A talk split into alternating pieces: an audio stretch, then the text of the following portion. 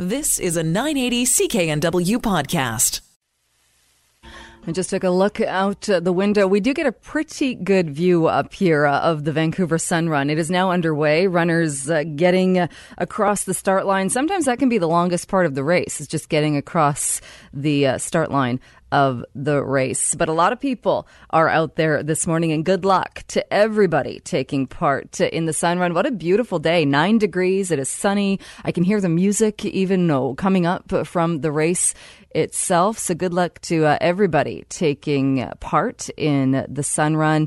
And you know there will be some road closures, so we will keep you up to date in the, the uh, traffic reports on that. It's pretty busy downtown. If you're not partaking in the race or you don't need to be driving downtown, you might want to avoid the area for the next uh, little bit as the racers make their way through the streets, uh, running ten K in uh, this uh, huge event that is held every year.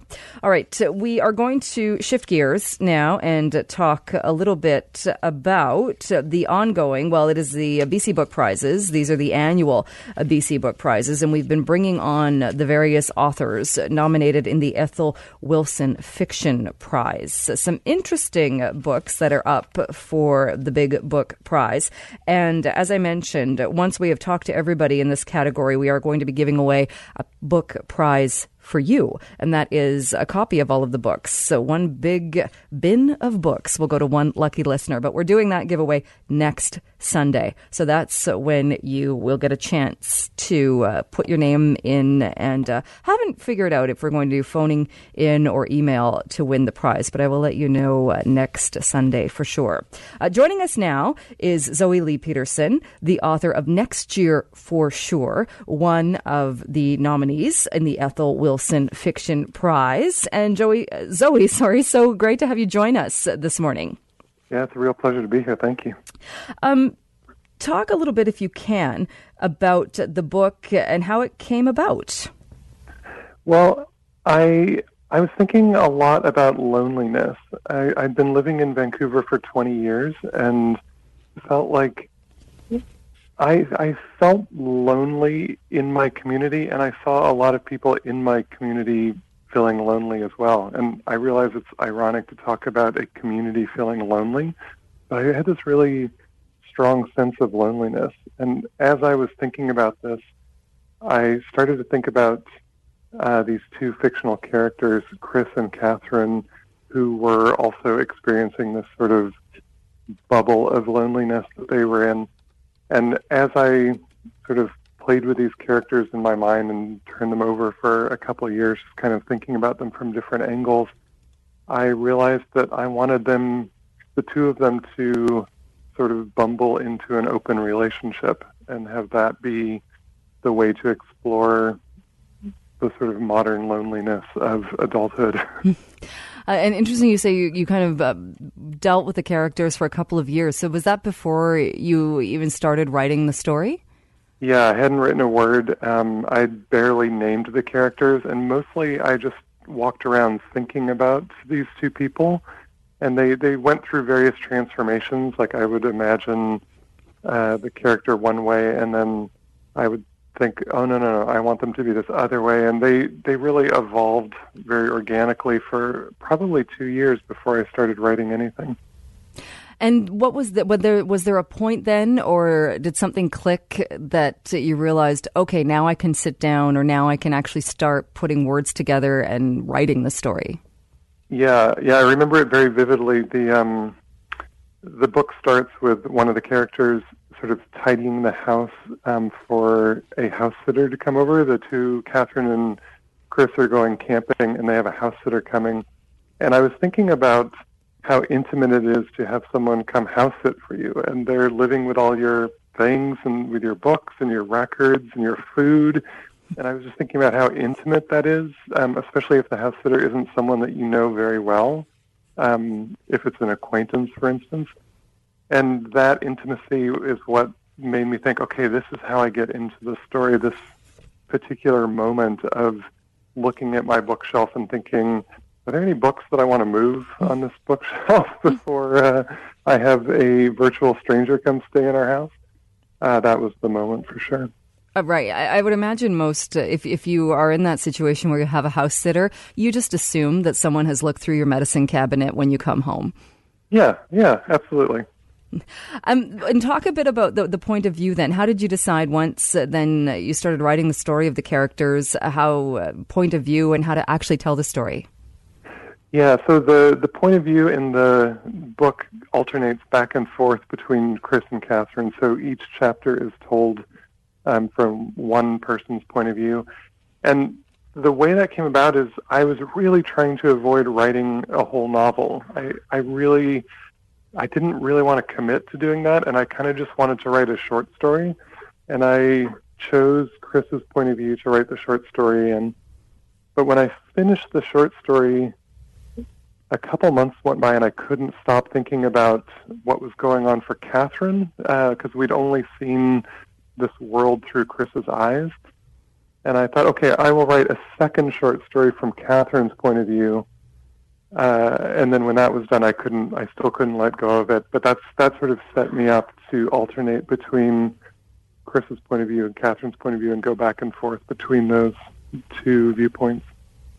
And it talks about uh, it, it talks about uh, polyamory, or as uh, it says on the back, uh, one of the back write-ups, uh, non-monogamy. Uh, how difficult was it uh, as far as uh, portraying that in a way? Because it seems to be that's that's something that where people will often jump to judgment uh, mm-hmm. about about that, uh, about uh, and perhaps maybe it comes from a place of not understanding or not being interested. But how how challenging was it then to portray that or present that in a way uh, that that people weren't just jumping to, to their own ideas? I don't I don't think that was the biggest challenge, because I like I've been in uh, poly relationships on and off. I've also been in monogamous relationships on and off for most of my adult life. So I had a pretty clear sense of how I wanted to depict it, and I also had a pretty clear sense of, as you say, the judgments that people uh, come to polyamory with and the sort of stereotypes and assumptions and preconceptions that they have. So I had a pretty clear idea of uh, what I was up against. That part wasn't challenging, but what I really didn't think through when I was doing that is that there are, I didn't really think about the fact that there aren't a lot of other books about polyamory. There are some, but there's not that many. And um, I what I didn't really think through is that people were going to be looking at this book as being somehow definitive. And I think that Chris and Catherine are not great examples. They have not, they haven't done their homework. They didn't read a bunch of books on polyamory before they opened their relationship. I don't, not even sure that they know the word polyamory. They really bumble into this, and so they make a lot of mistakes. And uh, I didn't really think about the fact that people were going to be looking to this book as a manual on how to do it. There are much better manuals out there than this book. Well, and, and I get that's an, an interesting uh, idea as well, or, or an interesting part that we might not think about, in that if it's a topic that readers aren't all that educated in, then suddenly a, a fictional piece of work, a novel, also becomes an education guide, which it was never intended to be in the first place. Yeah, this is this is true for all writers who are working like in a with a marginalized identity. That there's this expectation that you're going to represent the entire culture or the entire identity, um, which is an impossible burden for any one book or any one writer to bear. It just can't be done. Uh, you, you mentioned you wrote uh, as a short story. Uh, it was still in your mind, so you went back to it. How long did it take you then to put the entire to write the book? It took me five years uh, to write, and part of that's because I went to grad school in the middle and got a library science degree.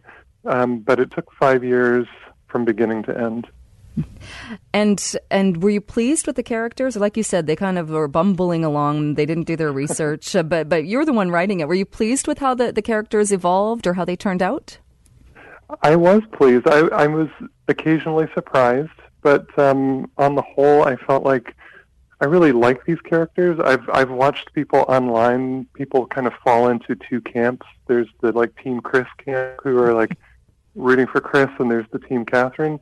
I don't see them as being in opposition to each other. I really love both of them, and I think they really love and care about each other. And yeah, I really am very fond of these characters. I miss them. and and are you able to explain the title without giving the book away? Yeah, I, I think there's there's a couple layers to the title, but I think the the best thing I can say without giving anything away is that um, that expression, next year for sure, is something that I associate with the loneliness that I was describing, feeling like sort of in my peer group in Vancouver. But there was a lot of people saying, Uh, we should definitely get together and do such and such sometime. And you knew when it was being said that they really meant it sincerely, but that it probably would not actually happen um, because they have a newborn and that is consuming all their time, or they're really uh, involved in their community or their career, and they just don't have time to have those connections that you have when you're in your early twenties and time seems so abundant.